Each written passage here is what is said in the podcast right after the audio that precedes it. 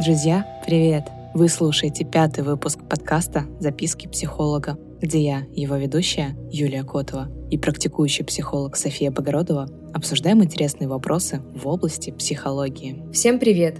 Меня зовут София. Ранее я работала консультирующим психологом в МЧС, а на данный момент являюсь эмоционально-образным терапевтом, а также консультантом по сексуальным отношениям.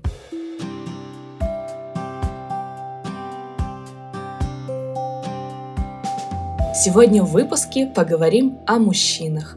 Почему я привлекаю только мудаков? Где все нормальные мужики? И я стал психологическим мужем своей маме. Что делать?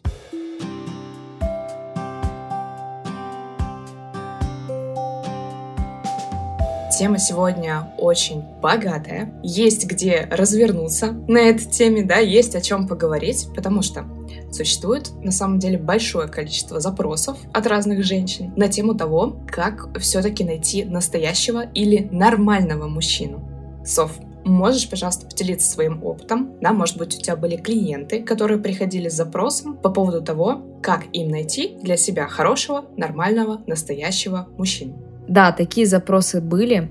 И когда мы начинаем работу с такими клиентками, то первое, что я у них спрашиваю, а что для тебя значит мудак? Вот мудак — это кто в твоем понимании? Потому что у одной клиентки для меня мужчина-мудак — это тот, который мало зарабатывает. Или тот, который делит со мной счет пополам в ресторане. Или мудак — это который изменил. Мудак — это который не обращает на меня внимания. Мудак, который не понимает, что с утра мне нужно кофе с круассанами в постель. То есть обширное понимание того, что такое мудак, надо прояснять. И конкретно, уже работая с клиенткой, я у нее узнаю. Вот для тебя конкретно, что такое мудак? И вот она мне по пунктам начинает рассказывать, кто же для нее такой мудак. И опять же, надо еще и прояснить, а что для тебя значит нормальный мужчина. Потому что у всех женщин понимание того, кто такой нормальный мужчина, оно тоже может отличаться. Когда я работаю с такими девушками, я сначала анализирую две вот эти крайности такой нормальный мужчина и мудак.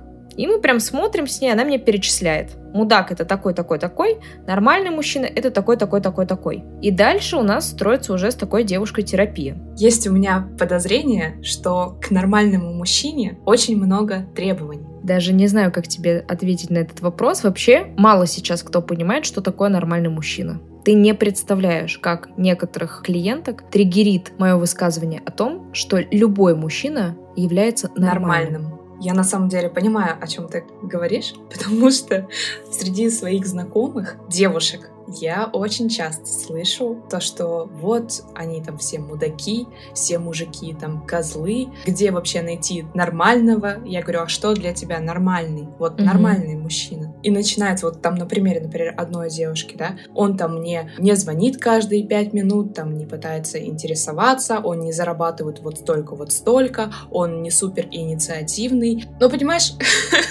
меня я не знаю даже, какую эмоцию я испытываю в этом моменте, потому что я понимаю, что, ну вот человек, он просто, ну, есть. Если у тебя есть какие-то свои ожидания от этого человека, так это не человек стал плохим. Это может стоит или пересмотреть свои ожидания, или найти другого человека. Не нужно от апельсина требовать того, чтобы он стал помидором. Да, все верно.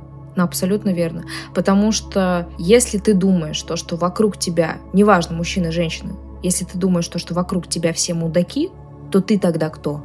Вот я это говорю напрямую на консультациях, потому что людей нужно брать и, знаешь, так возвращать в актуальное состояние, в реальность надо возвращать. Если мужчина приходит и говорит, все бабы твари и все женщины меркантильные, ну а ты тогда кто? В этом мире, да? Или там мужчина приходит и говорит, все бабы дуры, все бабы бляди. А ну а ты тогда кто? Как ты появился, очутился в этом мире? А ты тогда какое место в этом мире занимаешь? Ты тогда кто? Тот, кому все изменяют? Бедный мальчишка, который за девушку не может заплатить? Ты тогда кто в этом мире? То же самое у женщин. Вот все вокруг меня мудаки. А ты тогда кто? Ну если вокруг тебя мудаки, как тебя олицетворяет это окружение мудил вокруг? Может быть, с тобой тоже что-то не в порядке, если вокруг тебя только мудаки шарятся? Может, что-то надо значит, на свой счет пересмотреть? И тут не только дело касается того, какие ожидания у женщины относительно мужчины. Очень частый момент. Женщина думает, что вот я сейчас буду искать себе богатого, я сейчас найду себе обеспеченного, красивого, ухоженного, который занимается там собой, который будет меня любить, а по итогу она находит себе мудака, который ее не любит, который является абьюзером, который ее может избивать, который просто вытирает об нее ноги. Тогда вопрос, если ты находишь себе мудаков, ты же как-то к ним притягиваешься. Ну, подобное притягивает подобное. Да. Если ты встречаешься с мудаком, или тебе не нравится чем-то твой партнер, значит, что-то в твоем поведении привлекает этих мудаков. Значит, ты позволяешь этим мудакам быть в твоем окружении. Знаешь, что у меня бывает часто на консультациях, когда мы прорабатываем как раз всю историю с тем, что мужики мудаки, мы начинаем понимать, что для женщины вообще такое значит мудак, определяем ее категории мудаков, и с этим уже работаем. Откуда она вообще определила, что мудак это тот, кто мало зарабатывает? Или что мудак это тот, кто мало тебе уделяет времени? Ну, от, откуда у тебя это пошло? У тебя с первой любовью что-то не получилось. Тебя там кто-то обидел, тебе там кто-то изменил, да, там мама с папой так сказали. Откуда история берет начало о том, что для тебя мужчины мудаки? У меня на консультациях бывают такие истории, когда мы прорабатываем то, что девушка хочет быть в здоровых, хороших отношениях, мы с ней прорабатываемся, она живет, там, знаешь, месяц, два, три, возвращается и говорит, Сов, мне скучно. Я говорю, в смысле? Мне скучно в каких-то здоровых отношениях. Я вообще бешусь, что у меня мужик вовремя ловит, что я где-то использую манипуляции, где-то я на него злюсь, он это читает, где-то я вхожу в позицию ребенка, мне это не нравится, меня это бесит, я хочу вот э, какой-то, знаешь, какой-то взрыв. качелей. Да, угу. да. И мне говорят, я хочу на качельках покачаться эмоциональных. И я человеку объясняю, послушай, во-первых, абсолютно здоровых отношений не бывает. Это утопия. Ты можешь прийти к тому, что твои отношения будут ближе, близки, близки да, к здоровым. Но чтобы они прям абсолютно здоровыми были, нет. Этого не бывает, это утопия. Когда хотят побыть на эмоциональных качельках, начинают встречаться с абьюзерами или с так называемыми мудаками, потому что они не могут без этих эмоциональных качелек, потому что есть уже определенный сценарий, причем этот сценарий берется из семьи. Я вот это многим своим клиенткам объясняю. Слушай, хочешь покачаться на эмоциональных качельках? Качайся, пожалуйста. Но потом мы все равно будем прорабатывать это, потому что рано или поздно тебя уебет в пол. И все. Соф, ты можешь, пожалуйста, для слушателей пояснить, что ты имеешь в виду под фразой «уебет в пол»? Когда человек приходит в терапию, у него есть здоровая часть, которая хочет исцелиться которая не хочет находиться в токсичных отношениях, которая хочет нормального мужчину, которая хочет просто жить счастливо. Если ты сознательно выбираешь эмоциональные качели, жить с абьюзером. Ты выбираешь путь унижения себя.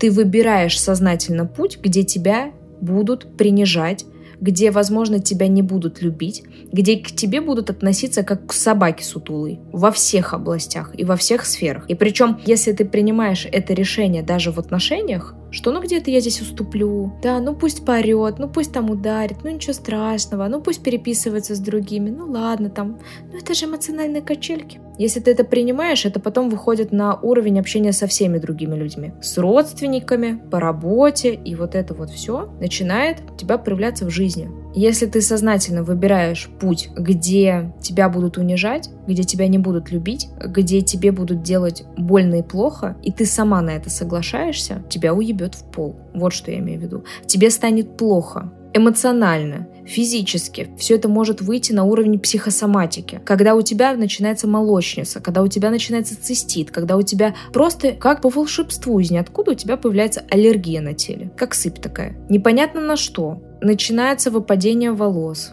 Начинается зуд в интимных местах. Начинаются какие-то болезни горла. Начинается насморк. То есть начинается такая, знаешь, активная психосоматика, и человек не может понять, почему это происходит очень длительно, почему это не заканчивается. И я про это и говорю, что начинает уебывать в пол. Если вы хотите понять вообще, почему вас окружают мудаки мужчины, и почему они к вам притягиваются, идти в терапию надо не этим мудакам, а вам, чтобы просто понять, что у вас происходило в семейной системе. Какие отношения были у вашего отца с вашей матерью? Как мама себя позиционировала как женщина? Как отец относился к матери. Уважал он ее, любил, обхаживал или наоборот относился к ней очень плохо. Вот это все надо вскрывать, надо смотреть. Также очень важно, очень важно, дорогие мои девушки, понять, что ваш женский род говорил вам про мужчин. Если вам говорилось, на мужчин нельзя полагаться, мужики, они либо алкаши, либо изменяют. Да мужики все слабые. Ты должна полагаться только на себя. И вот подобные фразы, которые уничижают мужчин, вам с этим нужно срочно бежать в терапию, потому что с такими установками вы не найдете себе нормального мужчину. У вас уже есть с детства понимание, что мужчины это плохо, мужчины это какие-то слабые существа, мужчины это какие-то мудаки. Поэтому с этим идем в терапию. Сов, скажи, пожалуйста, а без терапии этот момент можно решить как-то самим? Я объясню, о чем я говорю. У меня был такой опыт. Мой бывший супруг, я бы сказала, что он, возможно, это называется газлайтинг, а, возможно, это абьюзерство, но не в плане применения физической силы, да, а именно вот на таком эмоциональном уровне. Я очень долго находилась в этих отношениях, и, грубо говоря, сама себя терапевтировала какое-то время. То есть выйти из этих отношений было супер сложно. Ну, прям реально, вот сейчас я думаю, что это был огромный рывок. К этому было приложено просто огромнейшее количество сил, чтобы просто разорвать эти отношения, да. Но мои текущие отношения после, получается, разрыва с бывшим мужем, да, они абсолютно не такие. То есть я бы назвала эти отношения, мои текущие, абсолютно здоровыми. Ну, понятно, что не вот эти утопичные здоровые, но очень близкие к тому, чтобы быть идеальными. Есть ли способы самотерапевтирования и почему их надо или не надо использовать? Например, когда у тебя нет возможности пойти к психологу. Знаешь, я в ответ на твою личную историю хотела бы поделиться своей личной историей. Я человек, который, наверное, большую часть своей сознательной жизни интересуется психологией, читает психологические книги и так далее. И у меня было несколько случаев. Во-первых, когда мне изменяли, и я прощала человека, прощала эти измены. Во-вторых, были ситуации, когда меня избивали, меня газлайтили. Я уже начала думать, что у меня какие-то реальные, возможно, психические расстройства что я неправильно доношу мысли до людей, потому что мне человек говорит, ну, ты все придумала, у меня появились реально сомнения, что я, я, я вообще ну, в такой хронологии это событие помню. Вообще это было или не было.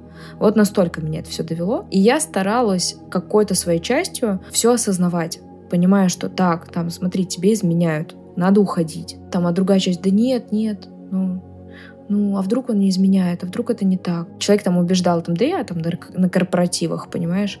Да я ничего. Я могу тебе сказать, когда в таких отношениях я находилась полтора года точно, я очень долго пыталась прийти в себя. Несмотря на то, что я тогда уже училась на психфаке, и у меня были друзья, которые всеми способами пытались меня поддержать, это тоже друзья, как бы психологи были. Я могу тебе сказать, что я не смогла разобраться с подобной ситуацией самостоятельно. Более того, я привлекала к себе только мудаков.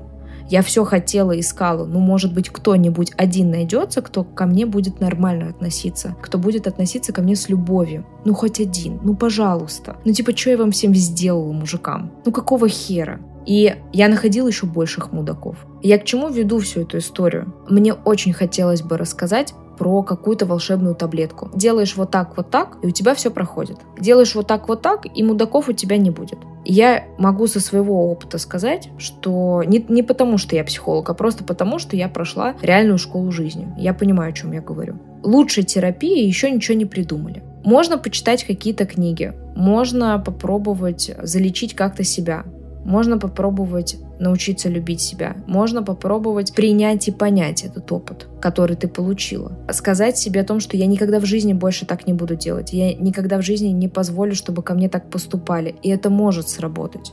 Но надолго ли этого хватит, я не знаю. В моем случае у меня это привело только к большей агрессии. Когда я себе сказала, что я э, к себе больше не позволю так никогда относиться, и никто со мной так больше никогда делать не будет, привело к абсолютной агрессии. Не только к мужчинам, но и к женщинам. Я просто, я, я тебе говорю, если там мужчина мне там улыбнется, у меня, знаешь, лицо как у буйвола, типа, слышь, сука, что ты смотришь на меня?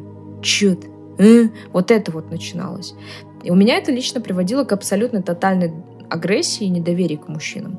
Вот, поэтому Насколько могут быть какие-то техники, которые с этим помогают справиться, я, честно сказать, таких не знаю. На время, да, ты можешь э, походить на танцы, ты можешь походить на йогу, ты можешь чем-то заняться, ты можешь заняться собой, взять курсы макияжа, как-то пытаться изменить себя внешне, пытаться доказать себе, что нет, это не во мне в дело, не во мне вина, не моя проблема, это вот человек такой плохой, а со мной все в порядке, а ты уже искалечен этим человеком, и восстанавливаться придется очень долго.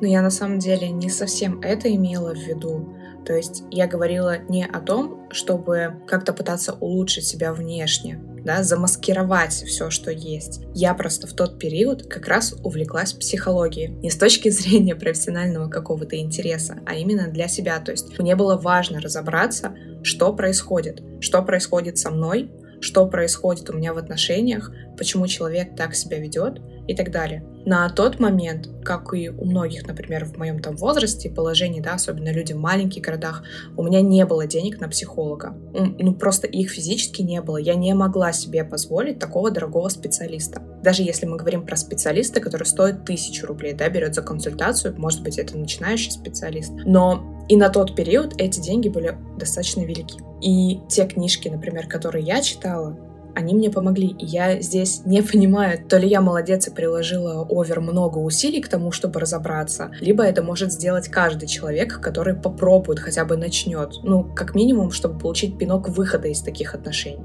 Вот что ты думаешь, что это все-таки такое? А, ну так, конечно, да.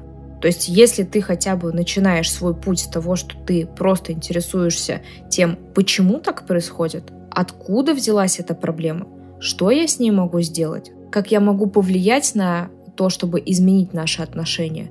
Это правильные вопросы. И если мы говорим про нынешнее время, то сейчас огромное количество специалистов на любой вкус и цвет и с любой ценовой политикой. Это раз. Второе, сейчас огромное количество экспертов, специалистов, психологов, которые публикуют свои книги, как мы с тобой записывают подкасты, которые снимают видео, которые в своих социальных сетях максимально подробно рассказывают про отношения. И таких специалистов много, просто нужно подобрать этого специалиста под себя. И сейчас очень много специалистов дают эту бесплатную информацию. И я, кстати, один из тех специалистов, которые бесплатно, хотя бы взять телеграм-канал, я максимально подробно, насколько это возможно, подобные темы разбираю там хоть обзадавайся вопросов. Я их всегда разберу. И это абсолютно бесплатно происходит. Поэтому это просто нужно найти таких людей. Поэтому, если у вас есть какие-то ситуации, проблемы, темы, которые вы хотели бы, чтобы я разобрала в бесплатном формате, пожалуйста, обращайтесь, пишите, не стесняйтесь. Ссылка на телеграм-канал есть в описании подкаста.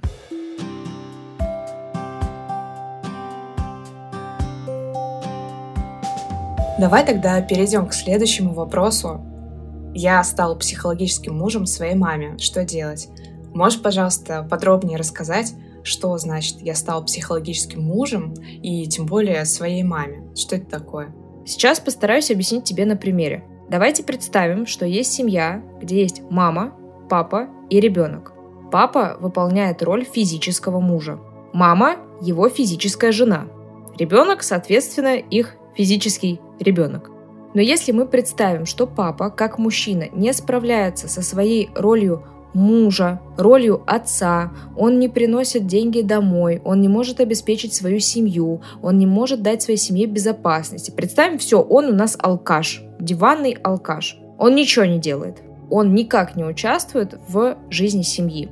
В этот момент ребенок, мальчик, становится психологическим мужем для мамы. То есть он берет ту ответственность отца на себя.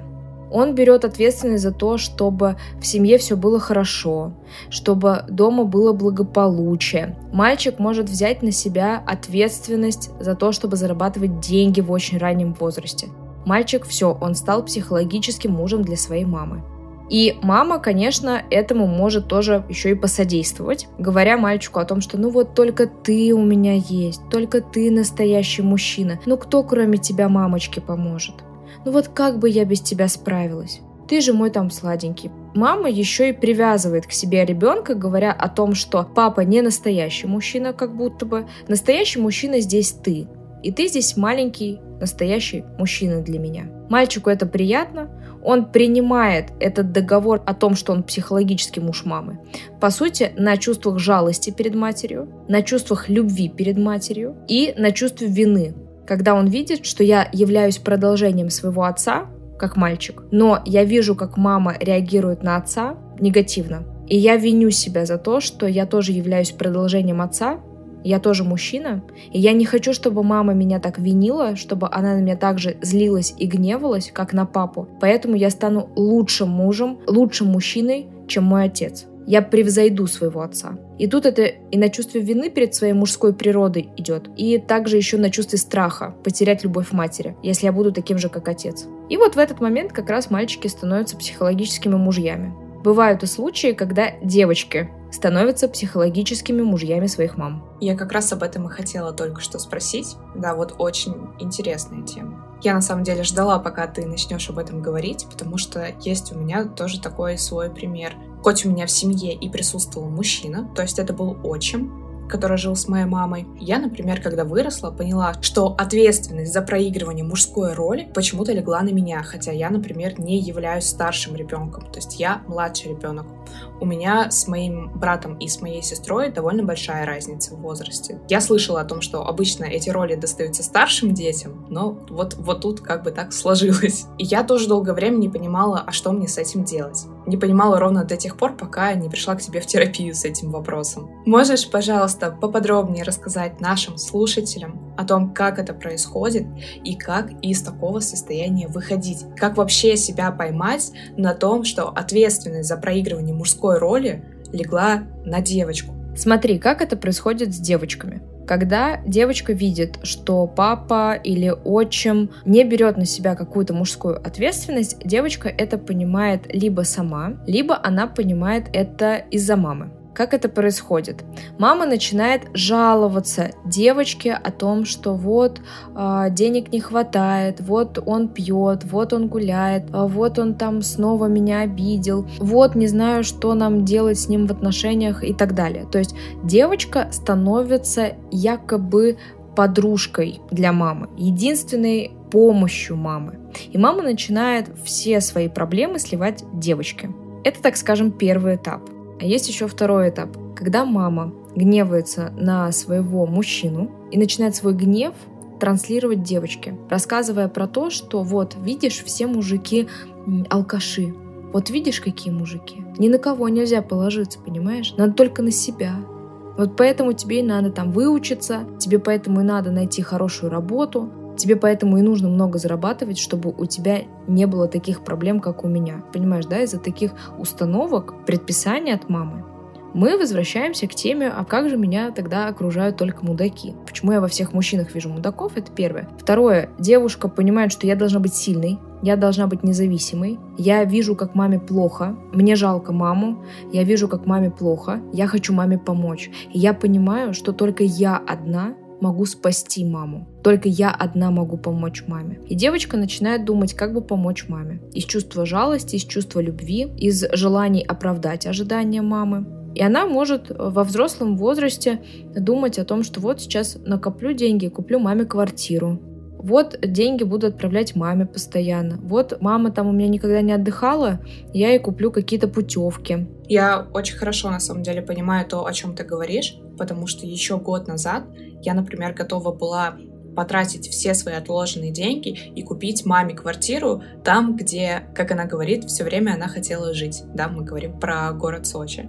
То есть я жила бы ущерб себе, платила бы ипотеку, либо там кредиты, но купила бы то, что маме так хотелось. Также я способствовала всеми силами, чтобы она могла сделать загранник, то есть она говорила все время, что там, у меня нет денег на загранник. И я в свои 16 лет работала посудомойкой несколько смен для того, чтобы дать ей денег оформить загранпаспорт. Это сейчас я понимаю, что если человек это сам не сделал, то ему было так удобно. Но в то время это была прям такая вспышка э, эмоций и сил, знаешь, с которой было сложно справиться. То есть тут ты забываешь о том, что ты в первую очередь что-то должен делать для себя, а не для кого-то. Очень-очень сложно из этого выходить очень сложно. Да, самое сложное для психологических мужей, будь то мальчик или будь то девочка, это отсоединиться от мамы. потому что там очень много страха о том, что мама перестанет меня любить тогда. Если я маме не буду помогать финансово, морально, если я не буду выслушивать маму постоянно, если я просто маме скажу, нет, мама, у меня есть моя жизнь, да, и я не буду там, знаешь, жить с тобой, мам, я не буду там тебя обслуживать. Нет, мам, все, вот у меня есть я, моя семья и так далее. И вот это в терапии тоже можно проработать. Просто осознав для себя простую истину, что, во-первых, вы маме таким образом не помогаете, а оказываете ей медвежью услугу, потому что вы пришли в этот мир не для того, чтобы соответствовать ожиданиям своей мамы, и не для того, чтобы проживать за нее ее же жизнь. Если у мамы есть какое-то желание жить в какой-то квартире, ездить за границу, да, как у тебя, жить в каком-то другом месте, где-то работать, иметь много денег, пусть мама за это сама и отвечает. Она взрослый человек, она жила еще до того, как вы появились, у нее достаточно мозгов для того, чтобы наладить свою жизнь и реализовать в ней все то, что она хотела бы видеть, как это делаем мы с вами. Поэтому, ребят, когда вы берете ответственность за своих родителей, поймите одну простую вещь. Вы не даете им вырасти. А вообще эту тему мы уже давно подробно разобрали во втором выпуске, который называется «Родитель для своих родителей». Если у вас остались какие-то вопросы по данной теме, вы также можете перейти на мой телеграм-канал, который называется «В гостях у Софы», и посмотреть соответствующие посты на эту тему, в которых я максимально детально и подробно описала, что с этим делать, как понять, что вы психологический муж для своей мамы и как начать процесс сепарации. Ну, я считаю своим долгом раз вы уже дослушали до этого места, дать вам чек-лист по тому, как определить, что вы являетесь психологическим мужем своей мамы. Первый пункт. Вы каждый день или через день общаетесь со своей мамой, просто чтобы узнать, как у нее дела. Второй пункт. Прежде чем принять какое-либо решение, вы сначала звоните маме и узнаете ее мнение на этот счет. Третий пункт. Вы помогаете маме финансово или материально, даже если у мамы есть все физические, умственные способности для того, чтобы самой себе зарабатывать на жизнь. Четвертый пункт. Вы живете со своей мамой. И вы не спешите от нее съезжать. Ребят, на самом деле по поводу четвертого пункта. Если вы продолжаете жить со своей мамой или вы живете со своей тещей, со своей свекровью, это не окей эту ситуацию нужно решать, если вы, конечно, этого хотите. Потому что это говорит о том, что вы являетесь уже психологическим мужем для своей мамы или ваш муж является психологическим мужем для вашей мамы. Пятый пункт. Вам не нравится ни один партнер, которого выбирает ваша мама. Один кривой, второй косой, третий мало зарабатывает, четвертый недостаточно мужчина и так далее. Вы ищете партнера для вашей мамы. Да-да, это две крайности одной и той же сущности. Это тоже говорит о том, что вы уже устали быть психологическим мужчиной для своей мамы и стараетесь найти ей того, кто успешно встанет на вашу роль, а вы сможете быть свободны. Ну и последний пункт, он про тещ и про свекровей. Если теща начинает активно лезть в жизнь молодой семьи, говоря своей дочери о том, что тебе нужно развестись с твоим мужем, посмотри, какой он, да вокруг много богатых, перспективных мужчин, это тоже говорит о том, что девочка, скорее всего, является психологическим мужем для своей мамы. И мама, теща, в муже видит конкурента и старается от него всеми силами избавиться. То же самое происходит и наоборот. Когда есть невестка, Свекровь старается всеми силами воздействовать на своего сына, говоря о том, что невестка тебе не подходит, она у тебя рукожопая, ты можешь найти себе лучше, ты можешь найти себе красивее. Также свекровь может провоцировать пару на какие-либо конфликты, и это также желание свекрови избавиться от конкурентки, потому что в своем сыне она видит психологического мужа. В моей голове сейчас пробежал просто миллион анекдотов старых по поводу тещ и по поводу свекрови. Кажется, что у нас в обществе очень много проблем с этим связано. Очень много, да, потому что у нас общество даже сейчас, мы с тобой поколение, ранее поколение, поколение чуть позже нас, воспитывались женщинами, мамами да бабушками. Вот тебе и результаты этого воспитания. Ладно, не будем о грустном, ребят. Все это можно на самом деле проработать. Ваша жизнь зависит только от вас. Ответственность за благополучие жизни ваших родителей и родственников вы, слава богу, не несете. Поэтому больше внимания направляйте на то, чего вы хотите от этой жизни, как вы ее хотите проживать. Дайте все самое лучшее сначала себе, а потом уже из состояния полного избытка давайте еще и другим.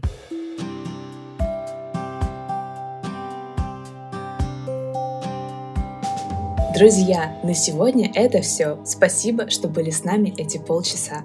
Надеемся, эта информация была полезной для вас. В следующем выпуске мы обсудим, почему у меня нет оргазмов и нормально ли мастурбировать или нет. Не пропустите, будет интересно. Предложить свою тему для выпуска, поделиться мнением о подкасте или записаться на консультацию к Софии вы можете в телеграм-канале «В гостях у Софы». Ссылку дополнительно прикрепили в описании подкаста. Подписывайтесь на выход новых серий, чтобы не пропустить новую интересную информацию. Ставьте оценки и лайки подкасту, чтобы он показывался большему количеству людей. Услышимся с вами в следующем выпуске. До новых встреч! Всем пока!